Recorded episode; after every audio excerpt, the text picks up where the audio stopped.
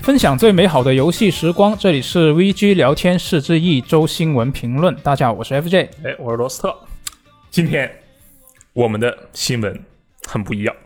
有什么不一样呢？为什么不一样呢？就是因为如果是经常听我们电台的听众朋友们，应该已经发现我们这一周啊，从周一到周四，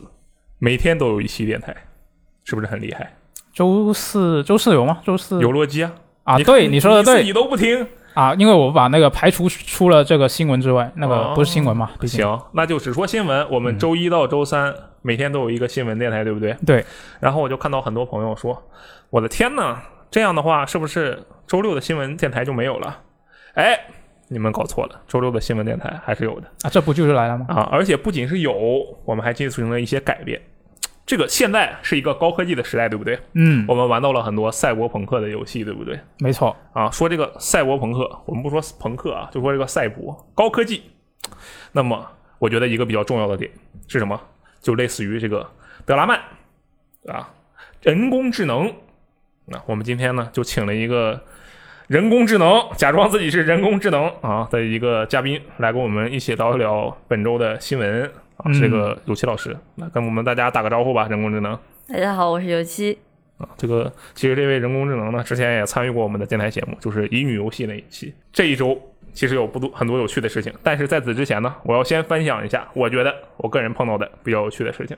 是什么呢？对，就大家都知道我是一个偶尔会看一下微博的人嘛，然后我昨天晚上就看到了一条微博，这个微博是这么说的，呃，说啊，北京、上海等一线城市，二十八至三十四岁的本地男性啊，身高不同，样貌不同，什么什么都不同啊，个人兴趣爱好比较广泛，但是都不花钱啊，就这样的一个人，他呢在这个中等规模的企业上班，月薪十二 k 到手九 k，呃，和父母住一起，家里没有第二套房，个人存款二十万左右啊，就这样的一个人，在婚恋市场是不是很没有竞争力？啊，对啊啊原来是这个话题对我就看了一下，为什么我会看这个话题呢？因为上周的时候，我不是因为这个 A 拿扣是吧？嗯，这个打游戏谈恋爱这个事情，我就心想，我说我打那么长时间的游戏，也没有因此谈个恋爱啊，很悲伤。然后我昨天看到了这条微博，我就在想，嗯，像这样的人会不会在婚恋市场有竞争力还是没有竞争力呢？我很好奇，因为我觉得我可能还不如人家呢。但是如果人家都已经很有竞争力了的话，那我岂不是还有一些希望？我的有想法是不是没有错啊？好像是这啊么一对个吧道理。所以我就立刻把这个微博发给了人工智能。 啊，就因为人工智能嘛，就它虽然没有性别，但它的这个 AI 逻辑是一名女性，所以我就想请这个女性 AI 帮我判断一下她的想法。来，这个有奇老师，能不能说说你对这个人的想法？你觉得这样的人在婚恋市场，或者说就在你的眼里吧，他有没有什么竞争力？这个跟我自己这个 AI 设定年龄差距有点大，所以对我来说确实没有什么吸引力。就是是完全没有吸引力吗？还是有一些希望呢？嗯，可能就是在找对象这事儿，毕竟是大家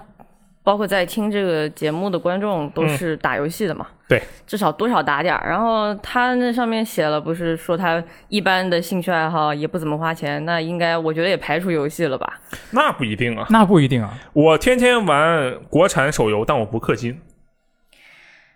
怎样？嗯是是不是很省钱？我玩游 戏我就能打折，是不是很省钱？那那确实，你是吧你说的对，嗯，嗯。没事。那假设吧，就算他不玩游戏，然后呢？就可能大家谈恋爱都得是吧，聊得来吧。啊，对，所以我觉得兴趣爱好得广泛。得有共同的话题。对对对，嗯，哎呦，我们这个 AI 是基于游戏的 AI，所以说呢，嗯这个只要你不玩游戏，那你就已经被 pass 了。对安装了游戏模组，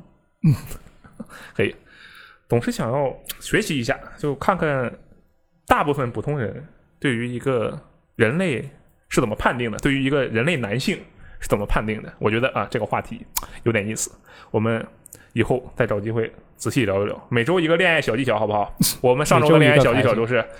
玩彩虹六号啊，现在不行了，玩 A 派英雄可能可以谈恋爱。今这周的恋爱小技巧就是你打游戏可能可以谈恋爱，这俩好像也没什么区别哈。算了，我们还是看看本周的新闻吧。嗯，就本周其实有很多重点新闻啊，不过因为我们这一次的这个新闻电台是有一点点改变嘛，嗯，就之前其实有有三个重点新闻，就比较重点的我们已经单独聊过了，是什么呢？就我们现在回顾一下简单的。首先第一个就是这个任天堂 Switch 的新机型终于是在本周公布了啊，不过它不是我们期待已久的那个有性能升级的版本啊，嗯它只是一个 OLED 款式。那这个冠名建 OLED 功版款式呢，它会在二零二一年的十月八号发售，售价是两千六百八十港币，比现有的标准版 Switch 是贵了三百多港币。那换来了什么提升呢？它换了一个屏幕啊，挺好它现在有一个七英寸的 OLED 屏幕，但是呢就没有性能的提升啊。感兴趣的朋友可以去听一下我们那一期电台啊。好，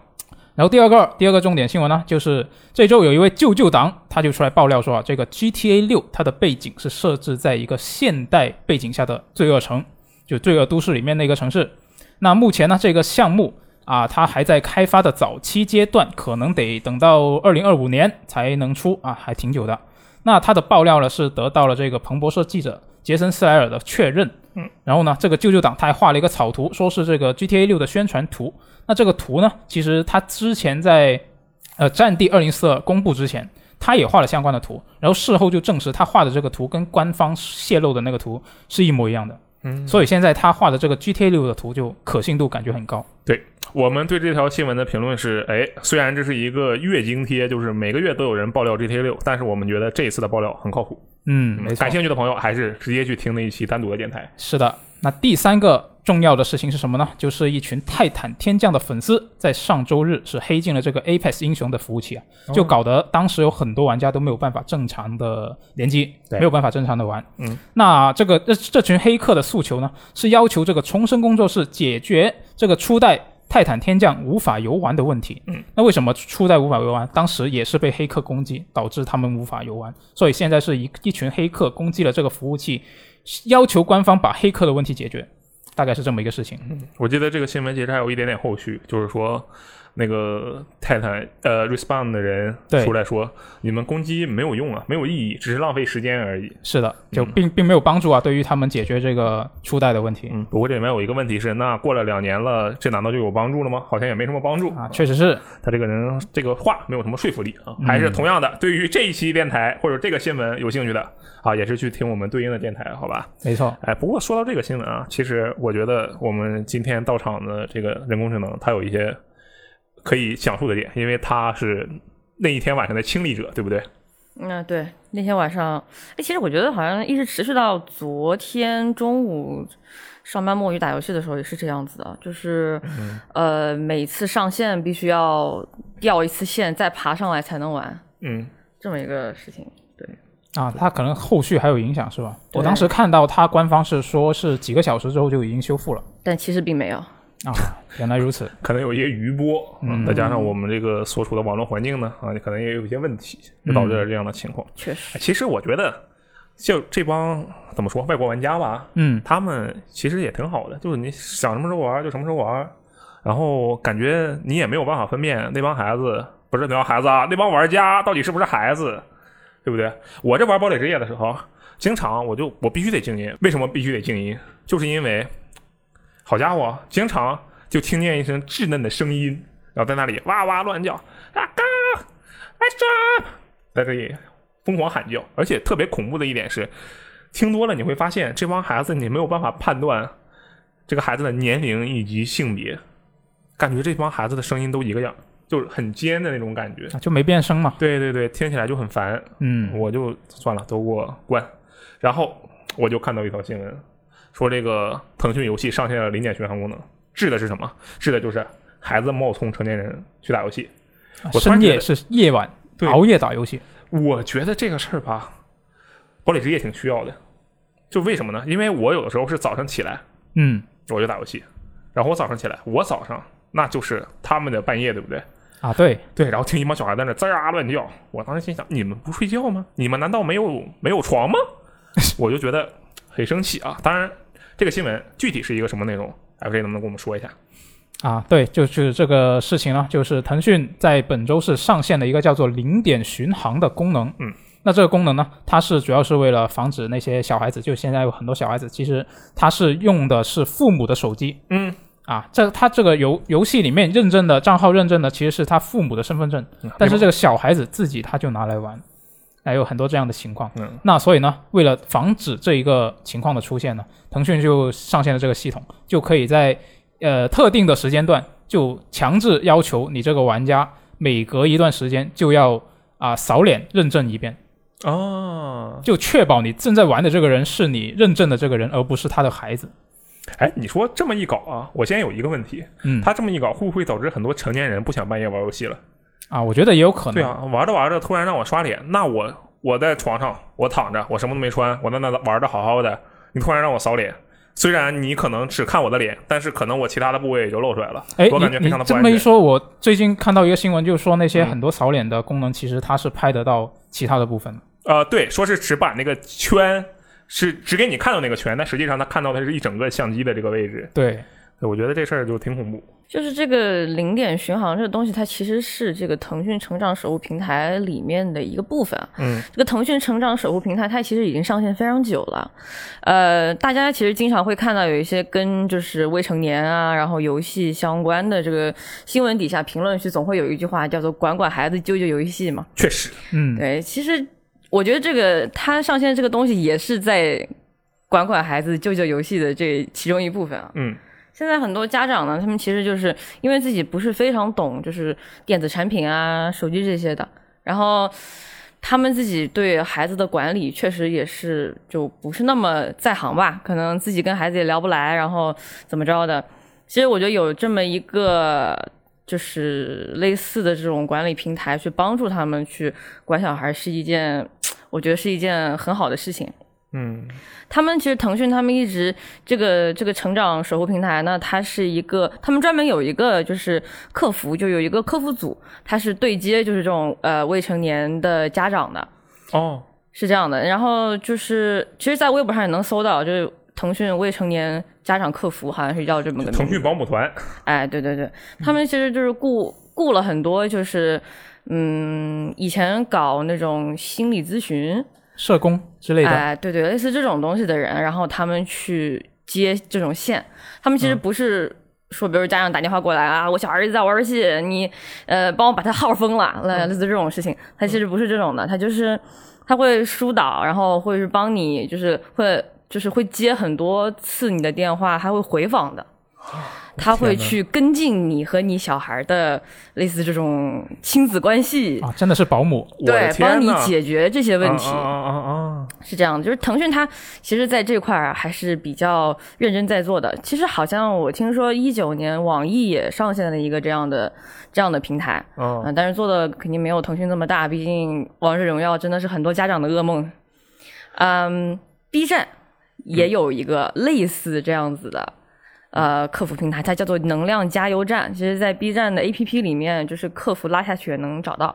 哦，那这个能量加油站就跟这个稍微有一点不一样，就其实之前有听到听说很多嘛，就是比如说，呃，嗯，抑郁症，然后要自杀，嗯，类似这种的，那他们其实算是一个这样的干预吧。就是能量加油站，你点进去，然后里面的客服他就会，呃，鼓励你啊，然后听你的，呃，那些烦恼啊什么之类的。我我有一个问题，啊，你说就这个是免费的吗？是免费的，那我就我不打游戏，但是我就想被加加油，可以的。也可以是吗？就 B 站那块儿，它肯定不是专门针对游戏的嘛。啊，但是他们因为他们之前好像有有被报道过，嗯，然后去接线的人就变多了，所以他现在限制一天只能有一个小时，就是哦聊这个的。就是咱们之前不是老是听人家在网上说救救一些自杀的人什么的，然嗯后会去宣传那种什么百度百百度一下，然后会有那种就自杀干预热线嘛。然后他们也是在那个做大了以后，他们也接入了那个中国共青团的一个叫“青小聊”的功能。嗯哦，然后这个功能也是就是类似国家进行一个就是抑郁症的开导啊嗯这种的。我的天，我觉得他们真的有点辛苦，就这些客服人员啊，嗯，我觉得他们真的是太辛苦了。因为 F J，咱们俩现在就演练一下啊。假设你是客服，嗯，然后我是家长，啊我们不说那个后面那个心理辅导那种，那种就跟游戏可能关系也不是很大。对我们就说这个新闻的这个，就我现在是一名孩子的家长，我就要找你，然后你是专门对接我的，是不是？嗯，我作为一个家长，我连自己孩子打游戏都管不明白，我找你，我肯定特别愤怒，对，对吧？一来就让我疯我狂。上来就，你们怎么回事儿？你们这个害人不浅呐、你们！我上来也不管是什么事儿，我先批判你一番。嗯，然后这时候你要怎么办？这位家长，你先冷静一下，啊，对我说冷静什么冷静？我孩子要没了，都怪你们！你们做这游戏怎么回事？害人不浅呢！你们，你们没有前途的呀！这位家长，你可以详细描述一下你家的情况吗？我家情况，我孩子没来好好的，玩了你们游戏，瞬间就开始每天晚上不吃饭不睡觉了，怎么回事？你们？ 您说的对，你说的对是什么？你说的对，你看，就是在这样的情况下，我觉得大部分家长都是这样的一个无理取闹的态度。对，我认为是这样啊。我虽然我没有就是亲身的经历过，然后那作为一个客服，他就要非常冷静，并且挨着不明不白的骂，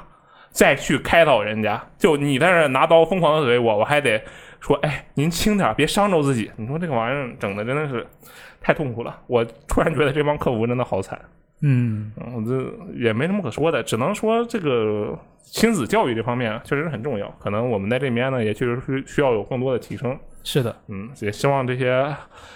唉不知道该拜托谁，是拜托孩子呢，拜托家长呢，还是拜托其他的势力呢，还是拜托这比如说学校的老师呢？就就不是一两句话能简单说说清楚的。啊这个事情就有点超纲了，我只能扮演一个无能、愤怒无能的家长。嗯，也有可能我以后就是一个愤怒无能的家长。当然，更有可能的是我连孩子都没有。 嗯行，我们接着说下一个新闻，好吧？嗯，那下一个新闻呢，就是我们来看一下我们在录制这一期电台当天，就是这个索尼 State of Play 的发布会，嗯，是正式的公开了。今天就那个时间，我觉得也比较阴间啊，嗯就凌晨五点的时候，那我们就发了一个汇总嘛，还也有一些单独的报道。那首先，大家有对这一次的发布会有有没有一些比较在意的游戏呢？虽然它这一次并没有索尼第一方的一些比较重磅的大作，嗯，但是也有一些第三方的比较，也算是比较有有不少人关注的作品吧。确实，啊，首先第一个，我觉得肯定我跟你都会很关注的，就是这个《死亡轮回》。哎，但是等一下，我觉什么得呢虽然我们确实都很关注《死亡轮回》啊而且它这次也确实是个重头戏，嗯，但是我们是什么媒体？我们是游戏媒体，对不对？对，我们是什么游戏媒体？我们是中国游戏媒体，啊对不对？这里是所以我们中国要先说中国游戏啊，可以，啊！大家听到我说这个中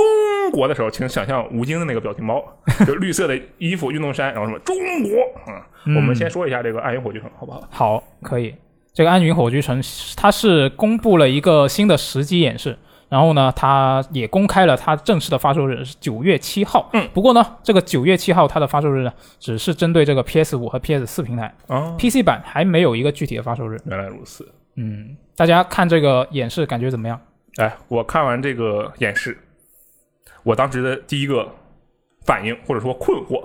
嗯就是它出现的那个女性的部位，嗯嗯，我就很困惑，我说，嗯，这是什么动物？但是我后来仔细想了想，我觉得我这个想法吧不太好，为什么呢？因为我转头想了想《瑞奇与叮当》，我好像也不知道它们是什么动物，啊，确实是对。然后我又想了想，为什么我会这么困惑于这个女主是什么动物？我发现了，我想明白了，为什么？因为这个男主这个兔子啊，他是比较很明明显的，对，他就是一个兔子，这我都知道。嗯，但是这个女主我就有点看不出来啊，我就很震惊。然后我当时是这么猜的，我说这可能是一只狐狸，我觉得它像狐狸。嗯，然后我记得艾飞你也猜了一个是吧？你觉得它是对啥来着？哦我当时第一反应觉得它是猫科，然后认真看一下，我觉得应该是豹子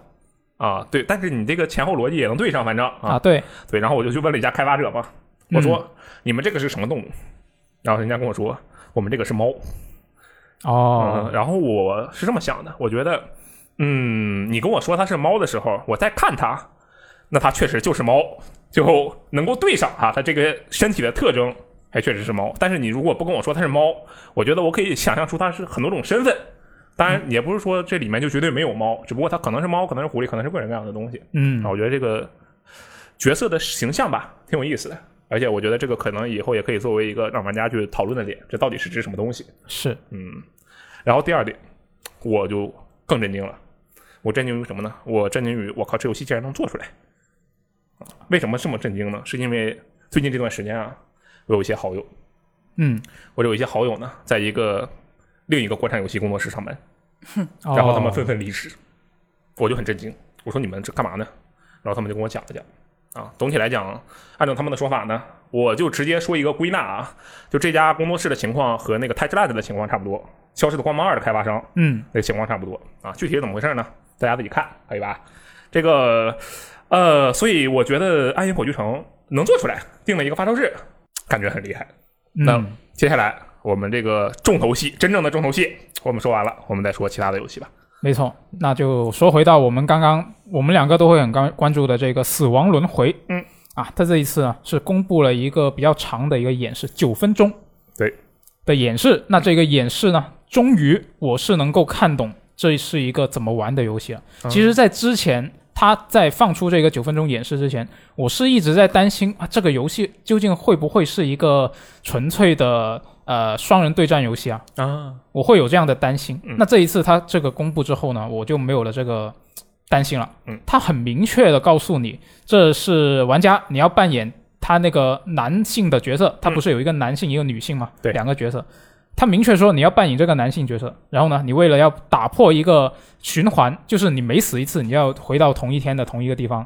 来重新活过来。嗯你为了把打破这个循环，你必须要在一次循环里击杀八个目标，嗯，就把八个人干掉，你才能打破这个东西。那与此同时呢，那个女角色她在狩猎你，嗯就是你要躲避狩猎的情况下去完成这个目标，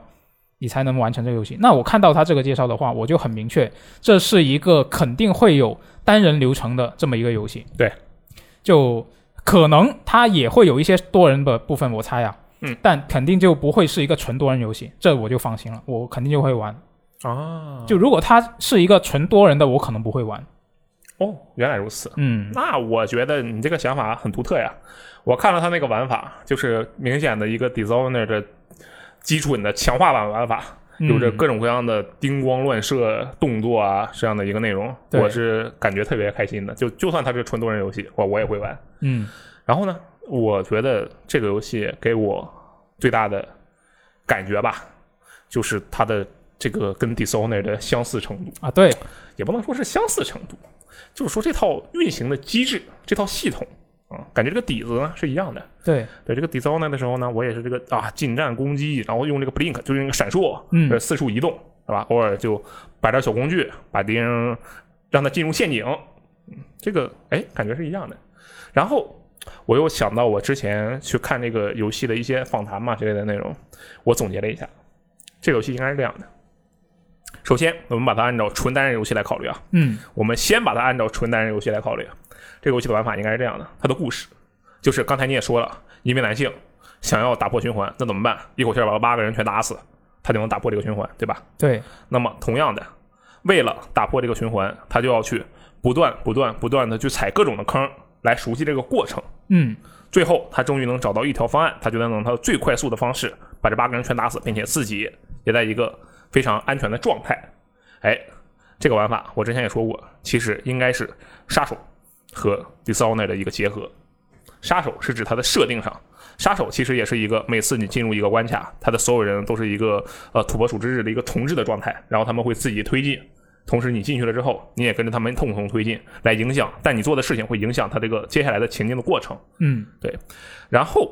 这些东西啊，其实大家也基本上能看出来，但我觉得这个东西最大的疑惑就是为什么这个预告片或者说这个演示、嗯最后的时候，突然视角又切换成了那名女性，而且还是第一人称，对，而且。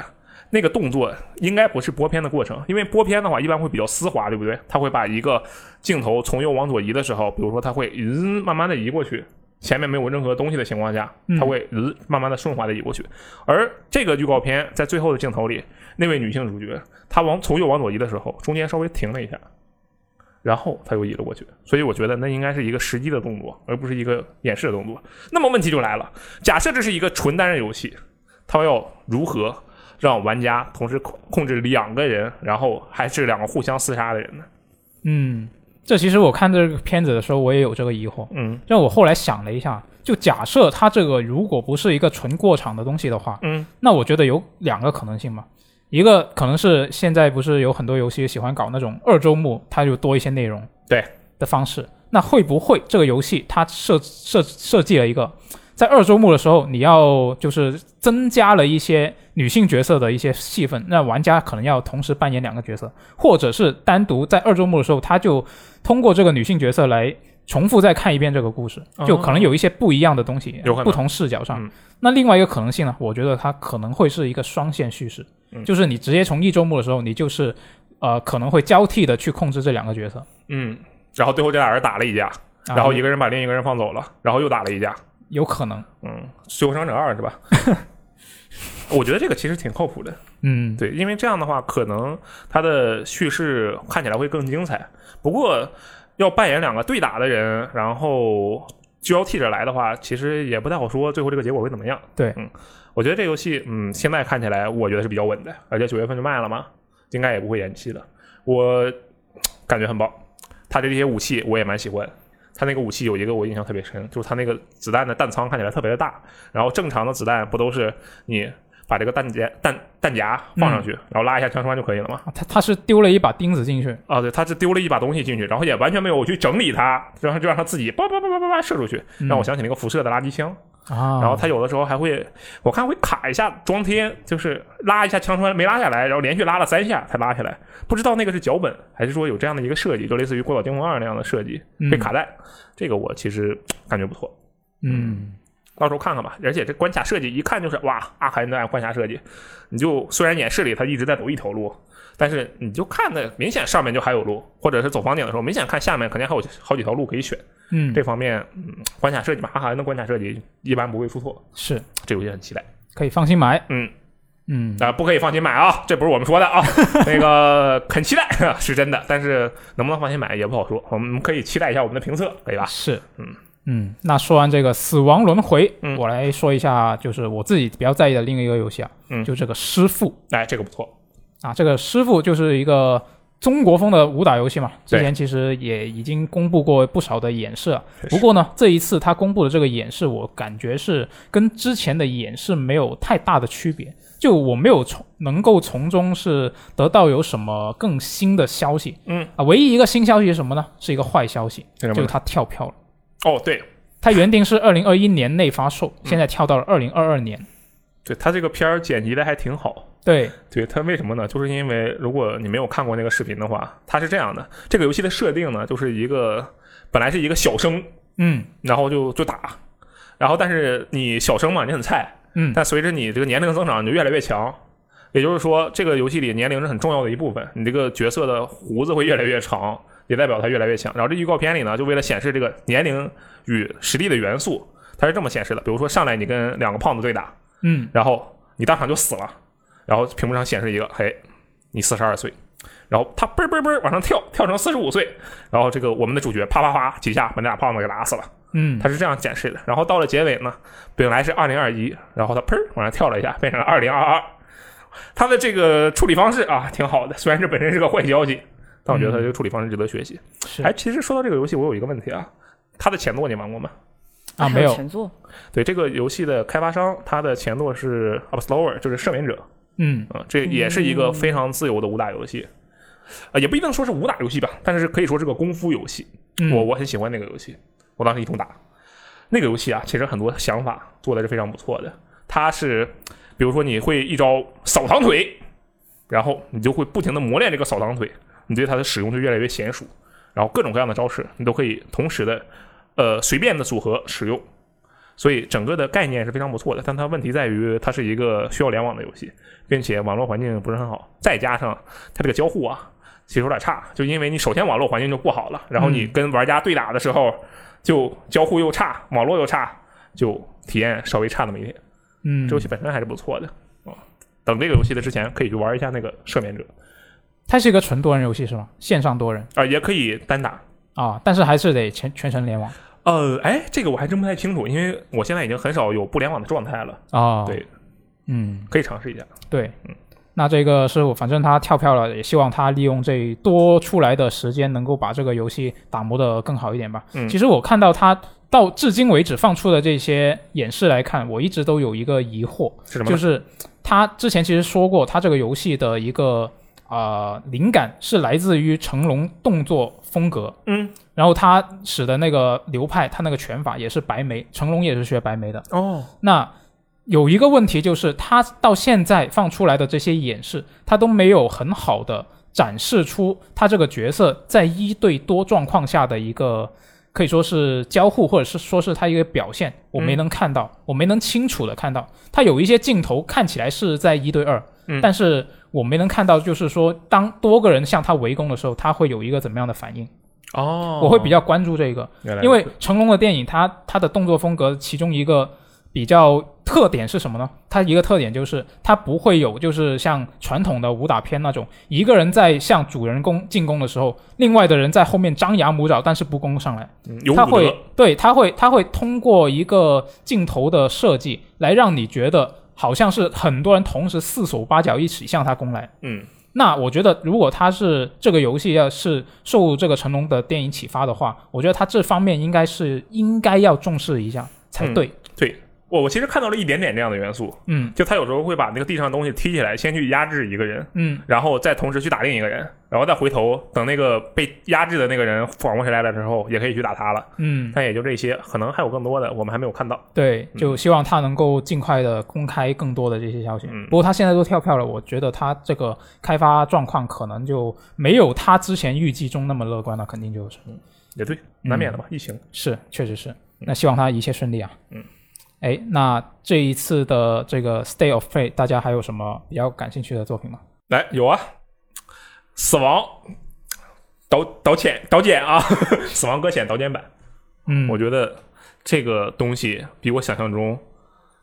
要好很多。哎是吗？对，你原本对他没什么期待是吧，我原本对他真的没什么期待，啊就你以为他只是添加了一下对 PS 五的那些什么支持什么的，我以为它是相当于增加对 PS 五硬件的支持，啊嗯然后再加一些它原本 PC 已经有的东西，因为它 PC 版相比它的 PS 四版是加了一些东西的，对不对？嗯我以为就仅此而已了。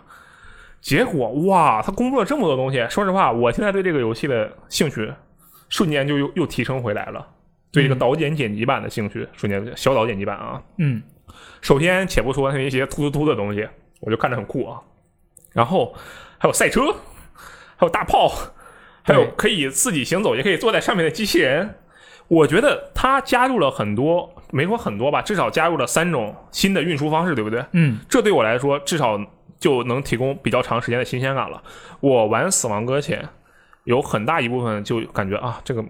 好像没什么意思。的主要原因就是它的运输方式虽然很多，但是每一个运输方式拉的太长了。也就是说，我走步先走它两个小时，然后拉个小车，我再拉两个小时。我如果它是每一个玩法都是有一个小时，或者是呃七七八十分钟，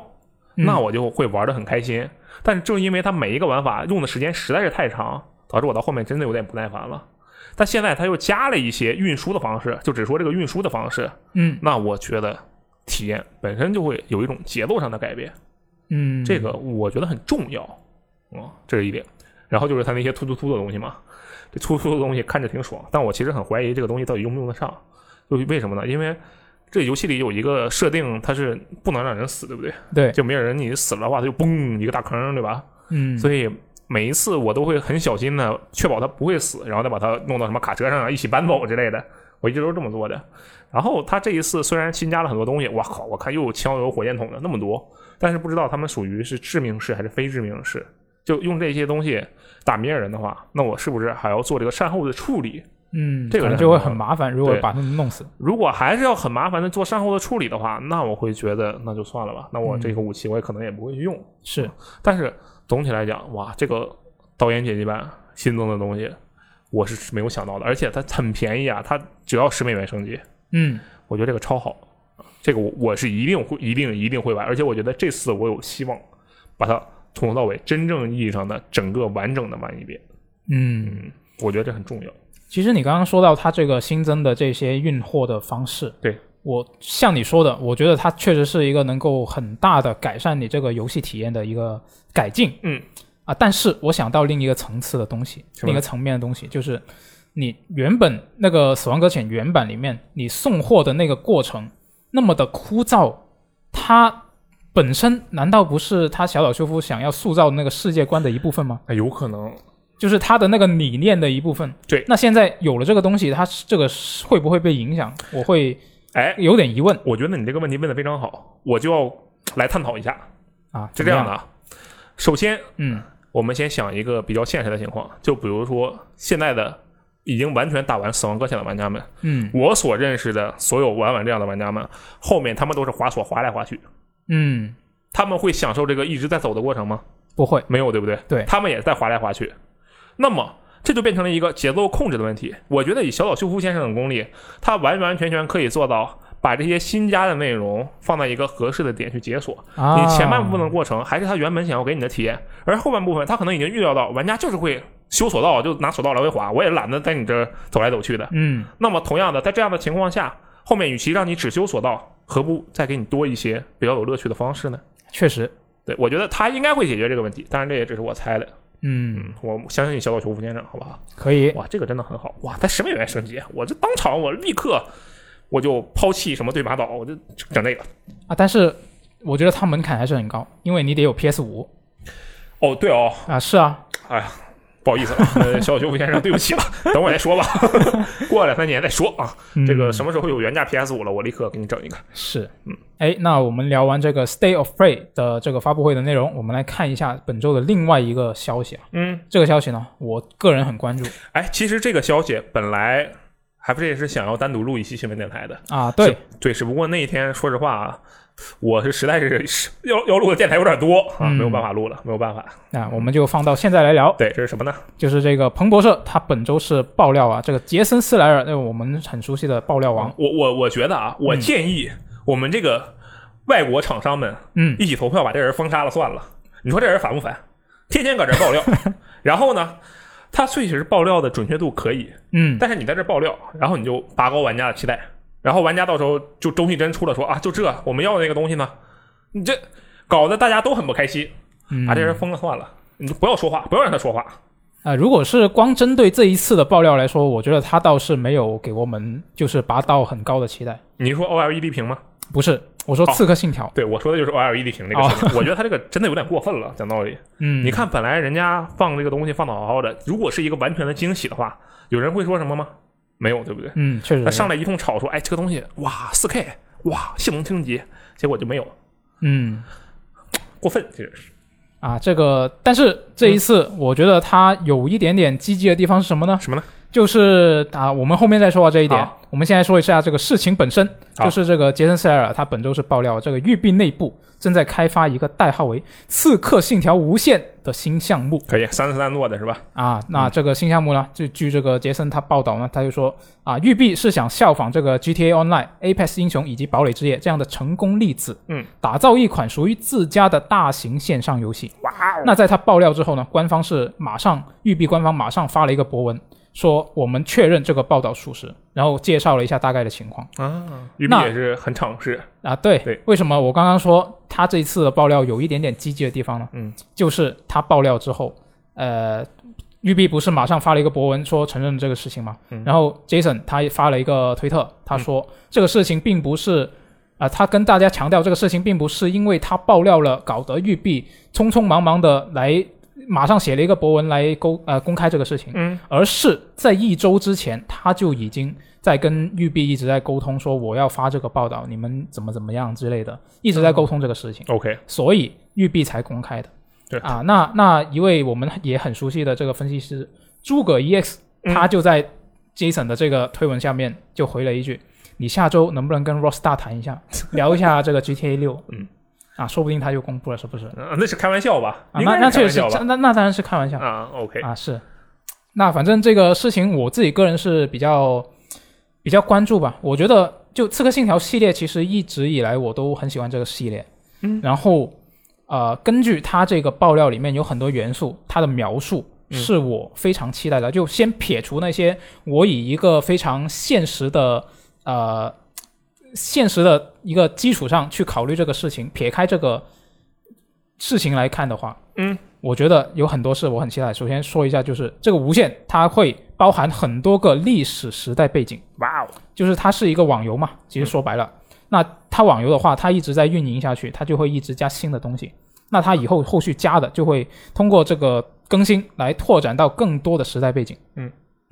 那按跟它这个设计的话呢，呃，按照它《刺客信条》系列以前不是有一个经常说的 slogan，就最近好像说的比较少啊，嗯就这个历史就是你的游乐场。对，那我觉得它这个设计是非常贴合它这个 slogan 的，确实是吧？一个大型阿尼姆斯，嗯，那我就会说，就是看到它这个设计，我会不自觉的就会想象它会有什么样的玩法，嗯，就很期你待。想到了什么呢？我想到了，就是你可能会是一个 PVPVE E 这样的一个游戏，嗯或者是有更多玩法复合的一个游戏。怎那么讲你不同，像你其实育碧它不是很擅长复用它之前作品的一些呃设计以及素材嘛？啊，这个其实不只是育碧啊，所有所有的那个厂商都擅长干这事儿，啊，对，那育碧也是其中之一啊嗯对，，他只非不常过他擅是其长中的。的佼佼者，没错，嗯，那比如说它这个像呃，它可是不是可以把你《刺客信条：奥德赛》它的背景不是在这个古希腊吗？对，那你在古希腊是不是可以设计一些什么啊、类似于什么角斗士这样的一个背景？荣耀战魂，啊，对，没错，你就把《荣耀战魂》玩法，或者是一些简化也好、改良也好的玩法放进去，嗯是吧？然后你这个看门狗以前不是有啊，现在也有啊，就是那个网站的部分，就害入与黑被害的一个部分，没错，就是是互相潜入嗯对的这个部分，你是不是可以放在二代三部曲那个背景下面？嗯就那时候是可以说是整个系列里面玩家最喜欢啊、也不能说最喜欢吧，就是前行部分比较重要的一个阶段，嗯也是其中一个阶段，你是不是可以把看门狗式的那种网站加到里面去？嗯，然后你在啊、呃黑棋的时候，不是有大片的海域可以让你开船吗？对，那就盗贼之海的玩法，可以，他你这已经不只是要用自己以前的玩法了，还要用别人家公司的玩法，没错， 是吧？你可以大家组队，大大家都是这个刺客组织，或者是你大家都是圣殿骑士，嗯大家一起去找这个伊甸碎片，嗯嗯嗯，去完成一些特定的任务，根据一些线索来然后做最这后个最任后务再吃鸡是吧？啊、也可以。嗯，是吧？那然后你大革命的时候，你这个跑酷的动作不是变得非常酷吗？对，那你是不是可以在这个法国大革命时代设置一些，比如说是跑酷挑战这样的玩法？哦就我的想法是，它可能会在一些不同的时代阶段，它都会有一些针对性的玩法设计，然后营造一个，然后它可以有一个比较大的背景设定是什么呢？嗯，就是你所有的玩家参与到这个游戏里面，玩家都是像《刺客信条：黑旗》里面最初就呃戴斯蒙死了之后，嗯不是玩家就这个角色就变成了一个呃用这个 Abstergo 它的那个设备来进入到这个虚拟世界里面探他是索 Upcycle 的员工，对，没错，嗯就这样的一个角色。那你现在这个有作品也可以利用这一个设定，你确玩实家就是你可能是刺客组织，也可能是这个圣殿。不是不是，你都是 Upcycle 啊，也对啊，也可以是对啊四个你可以组织是卧底啊对可以可以对吧可以的嗯，那你就可以两个呃势力这样去在这个世界里面对战，我是的不是很有天趣？是很有趣，是吧？但你那个 slogan 就要改，它不是世界历史是你的游乐场，而是育碧是你的游 乐场，啊，也可以，对吧？嗯，我觉得这个你的猜想有一部分我是很赞同的，但是另一部分我觉得有点异想天开了。那确实对我我是这么想的啊，首先这是一个《刺客信条》的 IP，对不对？对，它叫《刺客信条：英菲特尼》，对吧？嗯，啊，首先我就想到了这个光环英菲特尼，当然这个就题外话。然后我觉得这个游戏它会是一个什么样的游戏？它会跟你最后那个结论差不多，就也是一个 obstacle 的一个项目，因为这个跟它的历史是可以契合起来的，跟它的游戏嗯对设定是可以契合起来的。然后我立刻想到的是大革命的开场，嗯《刺客信条：大革命》的开场，首先你是扮演了一个圣殿骑士，嗯，然后在你玩完那一段之后，它嘣儿出现了一个九宫格的页面，你可以选你要游玩哪一个部分，尽管实际上你只能选择阿诺那个部分，嗯，但实际上后面有黑棋的，有刺客信条三的，有 IGO 的那几部，就全都有，嗯你可以随便选。我觉得。这个大革命引出的这个概念，就是说你可以去任意选择一段历史去玩，嗯这是《刺客信条：无限》的一个概念的来源。啊对，，这是它的重点。然后你说的玩法的问题，对不对？嗯我觉得看门狗的玩法，以及就是说其他游戏项目可能会用到的玩法，非《刺客信条》系列的 P- IP 的玩法，嗯我认为它不会出现在育碧的这个《刺客信条：无限》里。啊，就为什么呢？首先，他们的玩法其实你追求本质的话，相似度其实比较高。但啊同样的，作为育碧的话，它一定要给其他的游戏的多人化有留出空间。它是一个注重多人游戏体验的公司，现在。嗯那么同样的，那我如果把这个玩法搬到了《刺客信条》里，那我看门狗的独特性要怎么体现？啊，把别人的路走了，让别人无路可走，没错这不行啊！嗯就同样的，但是《刺客信条》本身它这个系列上有多人模式的这一座的玩法，其实已经足够撑起，至少我觉得撑起一部作品纯多人作品是没有问题的。嗯就首先说最久远的就是兄弟会，兄弟会是《刺客信条》历史上第一次引入多人游戏玩法。对它的玩法其实理解起来很简单，呃，一群人，一一群玩家，对不对？玩家一般是八个角，八个玩家，八个玩家会混在大概十二个 AI 队伍里。嗯这个 AI 队伍呢，就是比如说，哎，有的人长得像我一样，就是这个是阿罗队，嗯阿罗 AI，然后你呢就是 FJ 的 AI，对不对？嗯有十二个这样的 AI，同时呢，玩家会选择其中的一个 AI 的角色的外形进行扮演。就我扮演的就是我自己，你扮演的就是你。然后假设我的目标是你，我就要在这些地图中所有游荡的 FJ AI 里找到那个真实的 FJ，嗯，我去刺杀你。啊，这是它的玩法。嗯这个玩法听起来可能有些苍白，但实际上它的乐趣是非常非常大的。它是一个不吃网速，更考验你的思考。你就看这个人他的行为是不是有一些反常，嗯或者说这个人的动作绝对不是 AI 能做出来的动作。这个人他就走在这里跟了很久了，那他到底是真的是在假装走，还是说他其实就是个 AI？这是一个思考的过程。嗯，而这一部分的玩法，实际上在后来被看门狗沿用了。嗯看门狗的互相潜入的内容就是这个玩法的一个延伸，因为看门狗互相潜入就是你换成了一个，比如说扫地大逼、扫地大妈，你就在别人的世界里走来走去，同时黑他妈，嗯这是它的一个玩法。那么这样的一个对抗的玩法，首先是可以落实的，然后再比如说追逐的玩法，或者是抢宝物的玩法，这个以前都有过。嗯，同时在这个大革命，它有了一个多人合作的大大范围的多人合作更新。对，在这个黑旗里，它虽然引入了这个概念，但它用的不是很很多。嗯就类似于这样的多人游戏的经验，育碧是有的，只不过虽然用了很久，嗯但这里就会带来一个问题，是什么呢？这个问题很大，而且就是说，它现在《刺客信条》这三部最近的神话三部曲，嗯分别是、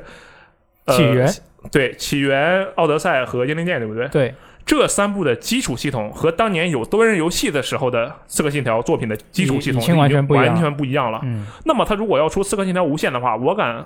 我有百分之九十的把握吧，我认为他不可能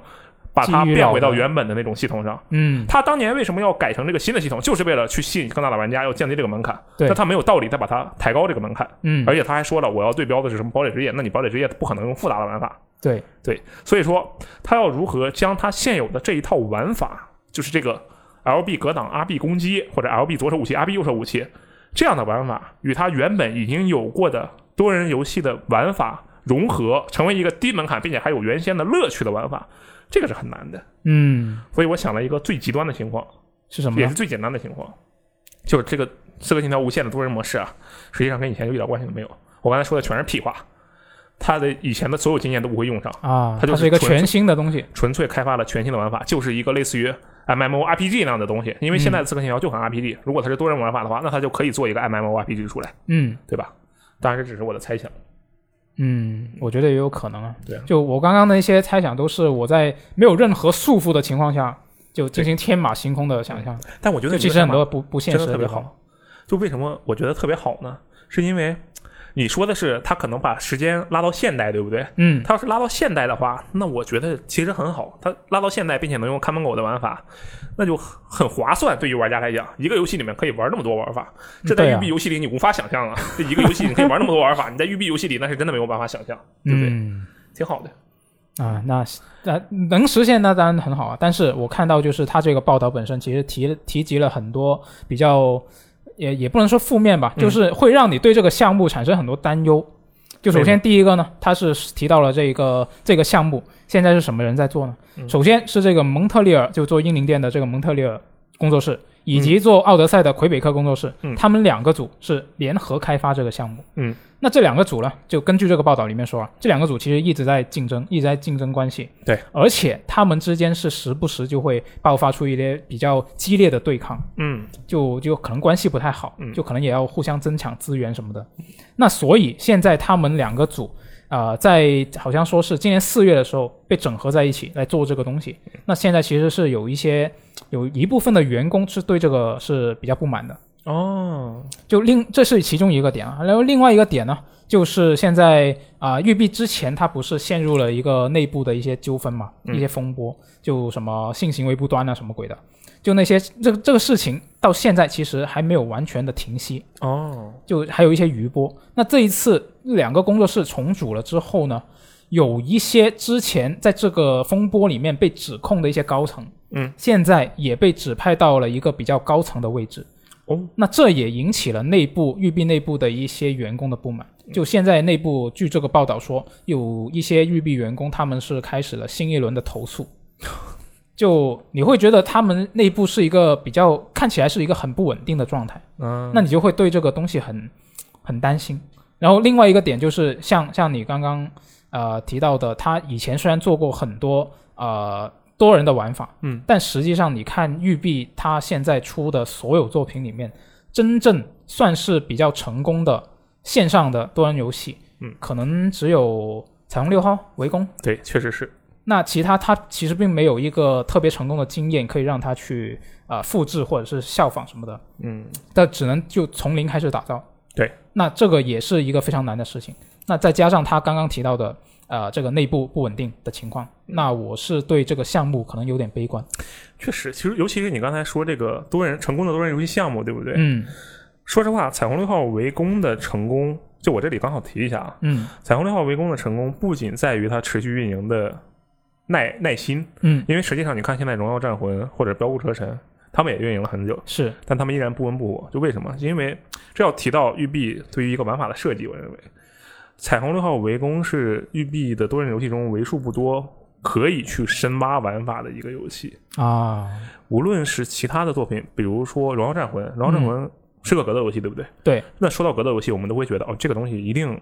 可以去挖挖很多。嗯但实际上，《荣耀战魂》的操作池是很浅的，啊，对就是因为他想要去吸引更多的玩家，他让他的这个操作的上限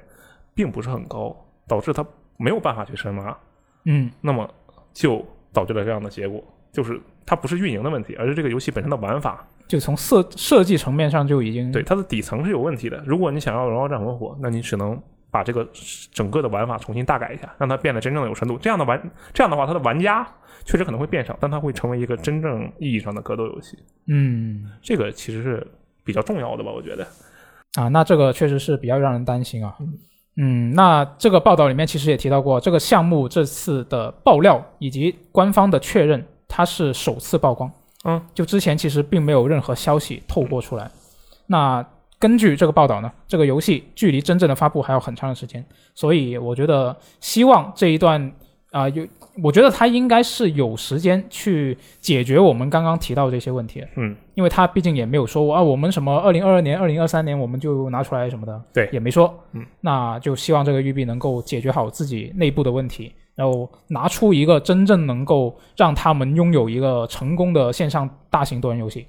嗯的这么一个作品。其实就算不成功，他把那个以前《刺客信条》多人模式的内容单独拿出来做一下，我也很开心，真的。啊，那也是，嗯对，那也我是是很开心啊。嗯好，那除了这个《刺客信条》的新闻呢，我跟你讲，他不是说想要学习成功的多人游戏吗？啊，对啊，我这就有一个成功的多人游戏的公司做的另一款多人游戏的更新，就是哦《GTA Online》是成功的多人游戏，对不对？嗯，没错，啊，他的公司是 Rockstar，对不对？嗯工作室啊，Rockstar 的另一款多人游戏《大表哥 Online》嗯有一个内容更新。我的妈呀，盼星星盼月亮，GTA 没盼到啊！GTA 其实更新了，更新了几张生存模式地图，呃毫无卵用。 大表哥 Online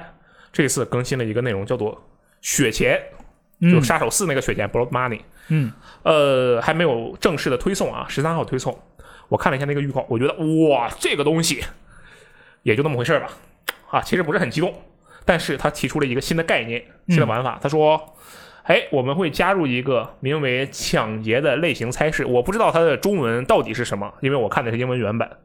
他说的就是抢劫的这个类型的猜试。我觉得它应该是一个新的，类似于自由模式事件的一个玩法。嗯那么就是玩家可以在大街上走的时候看到，哎，提示远处有一个营地可以攻击哦，你就作为罪犯，你就嗯去攻击。然后它的核心驱动力呢，是你在进行这些活动的时候会获得一种兑换券，兑换券对你就在什么宝箱里啊或者敌人的尸体里去搜这种兑换券。你拿满了兑换券之后，你想想，你在这个比如说汤姆熊游乐园啊，各种街机游戏厅，你不是会玩这种投币机嘛？然后它对出来的不是币，而是那个大厂的券子，对不对？对我最喜欢玩那种了，啊，你最喜欢玩什么？没错，啊那你我觉得你有点问题啊。拿这些券，然后你就可以去拳台换奖品，对不对？是哎，大表哥这个也是，你拿到这些券就可以去找 NPC 换奖品。但 NPC 给你提供的是什么奖品呢？NPC 这个原文用的特别牛逼，就正常人家不是用什么 reward 这样的奖励的名字吗？嗯他给了什么 opportunity 啊机遇，哦，给你一些机遇。这么抽象呢？对，哎，什么是机遇呢？你拿了兑换券还给他，你才有资格做我的任务。你说这哥们儿屌不屌？哦是不是特别厉害？听起来。前置任务，对，哎，你去搜那些东西，你只是开启了做任务的权限。嗯然后按据他的描述呢，这些有机遇的任务是非常复杂的、非常庞大的，可能是多阶段的结案，可能是那个呃需要聆听周围的人的对话来找出线索的大型案件，嗯描绘的很好。具体怎么样，我觉得不好说。啊，嗯对，，因为那个预告片其实没有很多展现出这样的东西。就没什么细节是吧？，对，嗯，反正我还是会玩的，我是绝对会玩的。七月十三号我绝对会玩一下，但是具体怎么样，我其实不是很抱太大的期待。嗯啊、然后另一点，它又更新了一个 Battle Pass 嘛，这个 Battle Pass 里有一个东西很重要，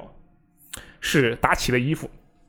就是那个主角帮派老大那个达奇、i have plan 嗯啊，这个角色的衣服，我觉得这个很重要。为什么？就我们玩家终于可以有自己的 plan 了，对不对？穿上这套衣服就开始疯狂的有计划可以，啊，这个衣服很不错。然后其实。就真的没什么东西了，我觉得他这个大表哥更新呢，他也说了，我们这次会一口气儿，不是一口气，慢慢的更新四个 Battle Pass，嗯然后如果你把四个 Battle Pass 全买了，你就会免费获得下一个大的 Battle Pass。反正唉，一直希望它出一个什么农园啊、造房子啊，啊，对？吧？拉拉货之类的模式，它有拉货，但是它没有那种自己的基地给它建起来那样的感觉。嗯，其实一直希望它出有一个这样的内容，但是可能不太好实现，因为这毕竟也是一个战局式的游戏，而不是一个那种真正的大型多人在线的模式，对吧？嗯？确实，有点难度。嗯然后啊，下一条，这个是一个真正的成功的多人在线游戏，而且这几乎所有中国人都知道的游戏《是什么呢？英雄联盟》。啊，哎，想不到吧？这个其实跟英雄联盟本身没什么关系啊。就我之所以说它，就因为我觉得主机玩家们可能会感兴趣。为什么？它要更新一个新角色，这个新角色代号是影少，影子的影，哨兵的哨嗯，啊，中文名叫做阿克少阿克少少少，少嗯，上少啊阿克少，不是阿克少，阿克上影少阿克少。啊，可以，很酷 OK，，啊、这样的一个角色。然后这个人呢是什么说一码的人，这些不重要啊。嗯重要的是这个角色他不是有国服配音的吗？嗯，这个角色的配音是强尼银手，哦强，尼银手给他配的。真的吗？对，哇啊，哦就是强尼银手的中文配音给他配的。哦，你吓得我，我以为是基你努以里为维是斯维，斯给他配的是吧？ 对啊， 不是哇不是这么不是厉害呢啊，不是不是啊，就是这个游戏的中文配音是强尼银手的中文配音，啊！同一个配音演员。好，那这一次我们聊完了这个游戏新闻，然后你也聊了一些别的游戏，嗯那接下来我们来说点别的东西，哎，对，这个很重要。嗯，为什么呢？因为这话其实我之前也说过很多次了，我嗯们不是在尝试改版啊。对，然后我觉得，嗯，一直说游戏新闻呢，可能也没什么意思。嗯，我你看我这一次我就说了一会儿洛撸，对不对？它对虽然确实它也是游戏啊，我没说它不是游戏，是它也是游只戏不，过不是我们平时会说的那种游戏。嗯我觉得接下来呢，我们其实可以多聊一聊这种自己跟自己相关的事情，个人非得体验上的对东西非得是游戏的东西，嗯非游戏的东西啊，对也不会特别离谱，就聊一聊自己的感受，说不定就有同好，哎嗯，，可以一起分享一下，没好吧。错。那这一周有什么新鲜事想跟大家分享吗？有这啊，这一次呢，我就想跟大家分享一下我最近开始关注的一个日本摇滚乐队嗯，啊，它叫做 Sakanation，啥意思呢？呃，中文名字叫做鱼韵，鱼就是 fish 那个鱼，哦，韵就是韵味、韵律的那个韵，就是鱼的韵味，那是骚啊腥味是吧？呃，韵律鱼的韵律。但它哦它这个名字呢，它的意思呢，其实是他们这群人就希望自己能够不畏惧这个音乐潮流的变化，嗯，能够像这个鱼的动作一样轻快而且迅速的畅游在这个音乐之中，啊，哦是这么一个意思。 OK，啊，那它这个名字其实是呃日文里面的鱼这个 sakana 以及英文里面的 action 嗯组合起来的一个词、哦，啊，就是这么一个意思。那其实呢，这一个乐队说不定啊、现在在听我们节目的观众以及你都可能已经听过他们的歌了他们听过什么？啊、新宝岛你知道吗？我知道那是他们唱的，没错，那那是一个新乐队吗？我记得这个歌不是哦它不是新乐乐队队，对，它是很早以前就有的。啊，这个这个歌其实是呃，我印象中是一五年，就挺早了。然后他是在呃一九年的时候，B 站有一个人发了一个转载的视频，嗯就从外网外网上搬过来的。就那个视频什么呢？就是一群猛男，嗯然后在跳舞，然后各个背景音乐呢就是这个新宝岛，就叮咛叮咛叮咛那个什么，就就非常非常的魔性，因为他那个呃那那群猛男是什么人呢？他其实是一个菲律宾的舞团，哦，然后呢，他因为他那个呃站中间的那个 center，他就非常的魔性，他是裸着上半身，嗯哦然后露着一个肚腩，然然后面无表情的在跳那个舞，然后那个动作又非常的犀利嗯啊，所以就当时就非常的火嘛。然后后来是我记得是 B 站也是请了这个舞团的人来线下做了表表演，对，然后当时就火了。那其实我是在更早的时候就已经知道了这个乐队，最初是在一个呃音乐节目上面，音乐的相关的综艺节目上面知道这个乐队，但是当时我就没有太在意他们的歌，就直到现呃最近，我突然发现他竟然在 B 站开设了官方账号，嗯，然后刚好我最近是开了那个音乐平台的会员嘛，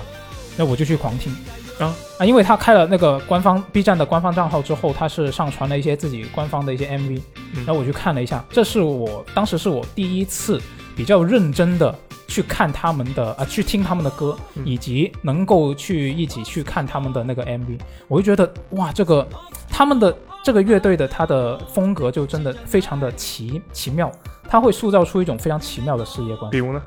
就首先我说一下他的那个音乐的风格吧。就他虽然我之前说他是一个摇滚乐队嘛，但是他就不是那种我们刻板印象中的那种 rock and roll 就很很那种啊但那种很刻板印象的摇滚乐队，它不是那种，它的风格其实是比较呃混搭的，就它综合了一些什么叫做另类摇滚、电子音乐、新浪潮、流行音乐等等的风格都综合了起来、嗯啊，是不是很专业？听起来很酷，啊、没错啊，嗯这都是我在 wiki 上查的啊，其实我并不懂。那你很专业，啊，没错，我装的很专业。那总之呢，它这个东西就音乐做出来的那个效果呢，就会我自己听起来会有一种，虽然不是很明白它究竟具体厉害在什么地方，嗯，但是你会很明显的通过你的感性，普通的感性就能够了解得到它的那种酷炫的感觉。虽不明但觉厉，没错，就是这么一种感觉。嗯然后我刚刚不是提到他的 MV 嘛，他的 MV 其实也是跟他的呃音乐的风格有点相似，就是非常猎奇的那种感觉。嗯，呃，这个我很难用这个文字用语言去介绍啊，大家可以去看一下他的 MV。听一下，哎，对，总而言之呢，他这个音乐以及 MV 组合出来的那种非常奇异的世界观，我觉得非常棒。就奇异，真的非常奇异，比这个《奇异博士》《爱奇艺》都要奇异。就啊，我不知道怎么说，就大家赶紧去听一下。然后我比较注意到一个点就是，呃，我之前听的很多歌，嗯，其实它都会有一个，就我仅说这个，呃，日本流行音乐这一块啊，嗯，我之前听的很多歌，特别是一些特别流行的歌，它都会有一个很固定的制式，一个规规范，一个范式吧，应该说是，嗯像一个格式一样的东西，就它基本上就是一个，首先第一段副歌啊、主歌副歌，嗯然后第二段主歌副歌，对，然后来一段衔接，最后来一个大副歌，就是你这个整个歌的一个高潮，对，就大多数歌其实都是这样的。那这一个乐队，这个余韵乐队，它的歌呢，就有很多是没有按照这个范式来的。哦，就我有一个观察到的点，我不确定对不对啊，但是这是我自己的一个感受，就是越是呃他的创作目的越是为了畅销而创作的一个作品，嗯，他这个制式就越规范。哦，对，很有道理啊，对，就像就像其实跟游戏有点像嘛，就现在不是很多呃玩法趋同的游戏嘛，它嗯就是为了畅销，对是吧？那余韵乐队它就它的音乐就比较少这一类，嗯，也不能说完全没有啊，就比较少这一类，就很多是基本上我会觉得这真的是他们想做的一个音乐，就可能我感觉这应该是呃音乐创作、音乐表达的一个原本应有的样子，嗯，我觉得应该是这样的。做独立音乐，对，但是我刚说到他们的歌很酷，对，那我觉得一首歌很酷，它是有两个不同的形式的，嗯有两种不同的分类啊。有一些歌它很酷，你听着觉得它很酷，但是可能你需要一些比较具体的背景知识，你才能了解得到它究竟是怎么个酷法。啊，但是这个余音乐队它就不用。你就一听你就觉得这玩意儿酷，对，你就不需要很多背景知识，你就光从你用你最普通的感性，你就可以感受得到。至少我自己是这样的，啊，所以我觉得这是很厉害的一点。然后呢，它是一个就我后来了解一下这个乐队，它是在制作音乐这方面就有一些非常考究，考究到变态的这程度的比地如呢方。比如说，他之前其实是尝试自己做了一个专用的录音室。哦，那这个专用的录音室呢，就很特殊的一个地方是，它里面没有任何的音响。那就一怎一么般的办呢录音室是它一边在用这个音响把你乐器的声音以及这个唱出来的歌声放出来，然后再通过这个来录制嘛。嗯，它不是，它就直接没有任何音响，不会有任何的声音，所以它那个录音室连隔音的那个设置都没有，不那用它隔音，怎么有它的这个背景音啊，或者它的的旋律呢音效、它的效果就直接从耳机上面监控，就创作的时候直接听耳机。然后呢，这个电信号啊，就那你都是现在都是电子乐器嘛，嗯嗯，你这个电信号就直接传输到这个录制的设备里面，哦，也不用经过像传统的录音室那样经过这个麦克风把它录进去，嗯它不经过。那说他做这个特殊的录音室是为什么呢？他有一个理念，他就想制作一种，是不是可以制作一种，呃，在你这个音乐正式到我们听众播放出来之前，它是完全没有接触过空气的，呃，的音乐是确实，是吧？对它一直都是电信号，啊啊是，他是想制作这样这样一种音乐，会不会有一些什么特殊的地方这那有吗？啊？我不知道有没有啊，但是他就探索了这方面，哦，哎我觉得这个想法不错啊，是吧？但是不是很酷是很酷，是很酷，但是这就真的有有有区别吗？ 我在想这个问 题。啊？那不知道啊，反正他就尝试了一下，是啊，他可能是这么想的，就觉得电信号如果先变成声音的话，嗯然后再被录制成再转换成电信号，可能有一些能量损失。哎，对，但有如可果能电信号直接变成声音，这个音质就会特别的好。我不知道，我瞎猜啊，这啊，个不知道。挺酷的，挺酷的。对，我觉得这就是他这这种很怎么说很独特的这种世制作理界观吧念，就对世界观也好啊，制作理念也好，我就觉得他很酷。然后他另外一个有魅力的地方是什么呢？就是他的现场。嗯，虽然我没有听过他的现场，他莱芜之豪前斯，来过中国演出有几次，我记得是上海、深圳都有，嗯，来过几次，但是当时我还没有注意到他们 OK 啊。但是我了解了他们的现场之后呢，我是非常的向往能够去参加一次他们的现场，嗯，为什么呢？因为呢，他说到他的现场啊，这个乐队他有一个绰号叫什么做赤字乐队，赤字，赤字哪个就是那哦个呃财政赤字的那个哦，赤字赤。字乐队，为什对么呢？，每为了他就是他们做这个现场的时候，为了能够实现一个就是每一场现场演出都能给观众不一样的体验，就可能歌还是那些歌，嗯，但是体验每一次都不一样。他为了实现这个目标啊，他就花了很多的钱去做这一个啊、赤字舞台的设计。嗯啊，然后他就赤字了。没错，就花了很多钱去做这些方面的设计。就除了视觉上面的，以及还有呃这个音响方面的东西。就他曾经是做了什么事呢？有一场演出，他是用了大概五百根 LED 照明，以及三百个大概三百个音箱，去做了一个给这个会场做了一个六点一环绕声。哦，然后加上那些 LED 照明，它是做了一个什么样的理念呢？它这场演出是你听众不需不需要面向演出的人，嗯，你也能，你不管面向什么方向，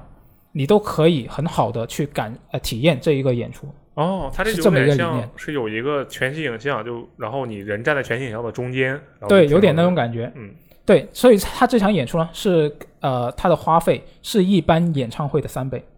那他能赚回来吗？啊，赚不回来。我我看了一个他们的访谈啊，嗯他说就呃连续好像四两个不同地方啊、每个地方做两场演出，四场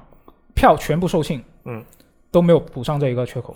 我我 why 他们很有钱吗？都就是他们本人都很有啊。钱，那是吧这个具体我不清楚，那反正他们就这么干真好。啊，确实是。那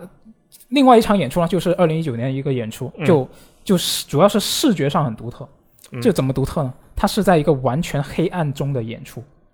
哇哦，就是它完全没有照明，然后呢，它可能舞台上时不时有一些一瞬间亮起的视觉效果，但还是很暗的那种，就有点像那种什么、呃计算机图形的那种视觉效果，哦哦哦，就只是有一些那些。然后呢，这个成员他为了他的乐器不反光，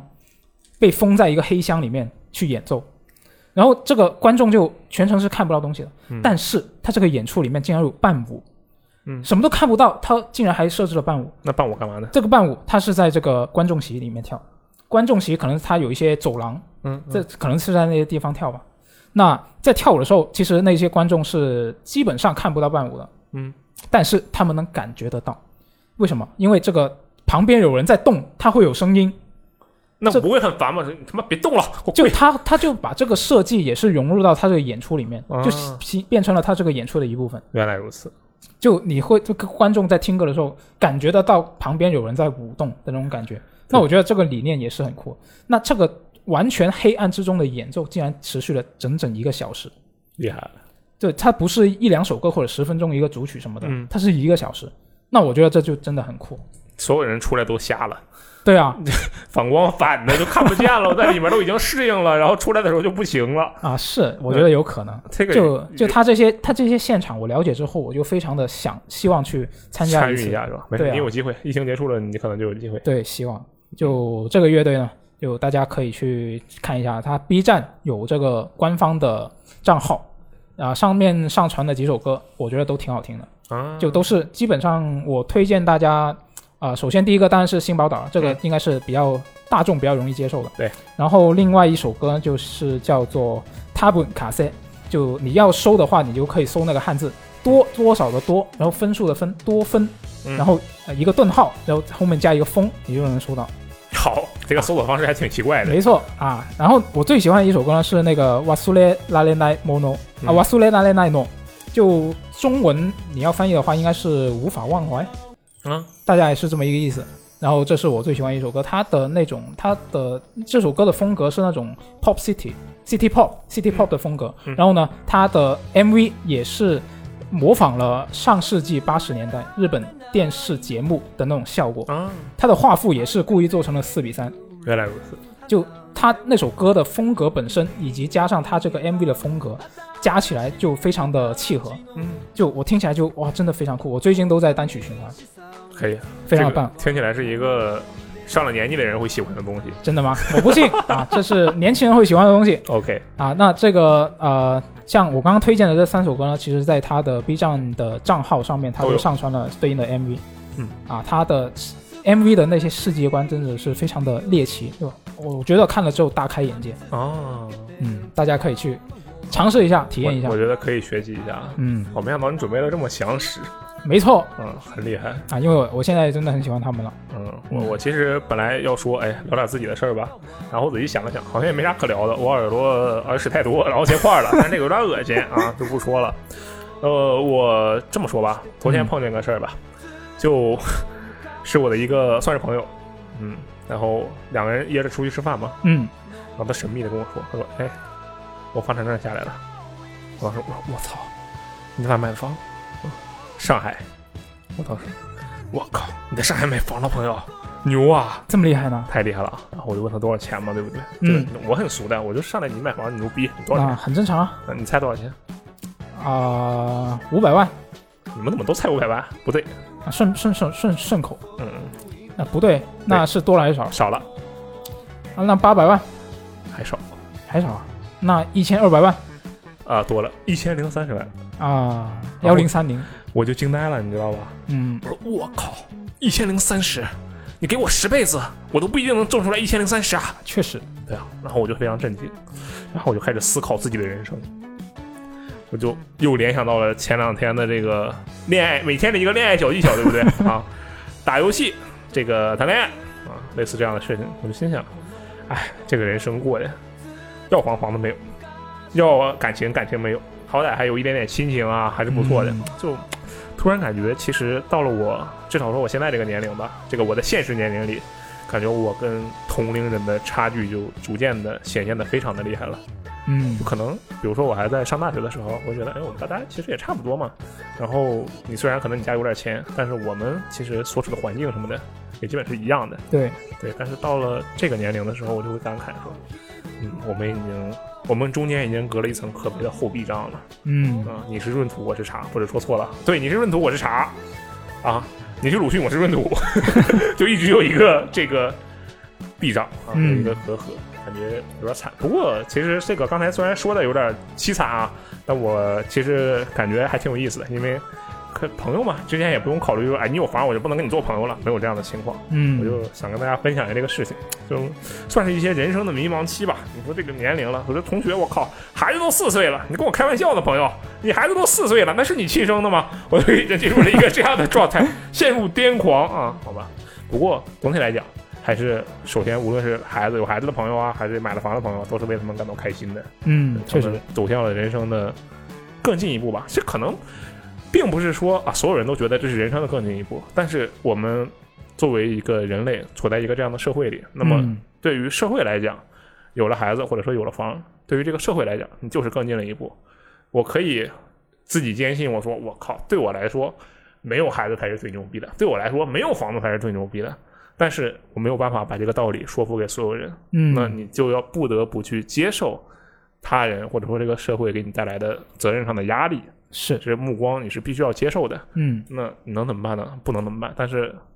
这样的前提下呢，你也可能也会因此获得一些其他人获得不了的东西，比如说，你看我就不用还房贷啊，嗯 确我实不知是，道这到底是不是一个值得开心的事情。就我我可以可能相对来讲比他快乐一点，我也不知道，就是、各有各的好吧，对只能每个人说，的价值观也可能不一样。啊对，突然感觉这个话题有点沉重啊，但是我就是突然想到，嗯，对吧？那么没什么问题的话，这以上就是本周的一周新评论啊，我们进行了一些调整与尝试。嗯，那个大家也可以在评论区说一说自己的看法，或者我觉得比较好的一点是，希望大家也能跟我们分享分享本周的生活。嗯，我们聊着新闻，你们就也来聊新闻，但我们分享了生活，希望大家也能一起分享一下生活。可以，对我们这互相交流嘛，互相陪伴。好吧，嗯，那么我是罗斯特，我是 FJ，我们下期节目再见，拜拜。拜拜。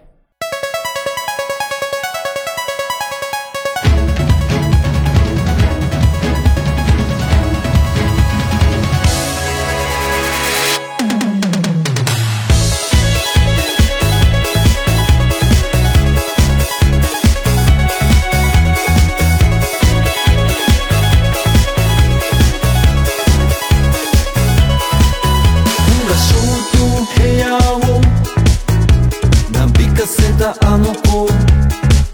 やけに気になりだしたなぜか今アップビートの弾けた風で口に入った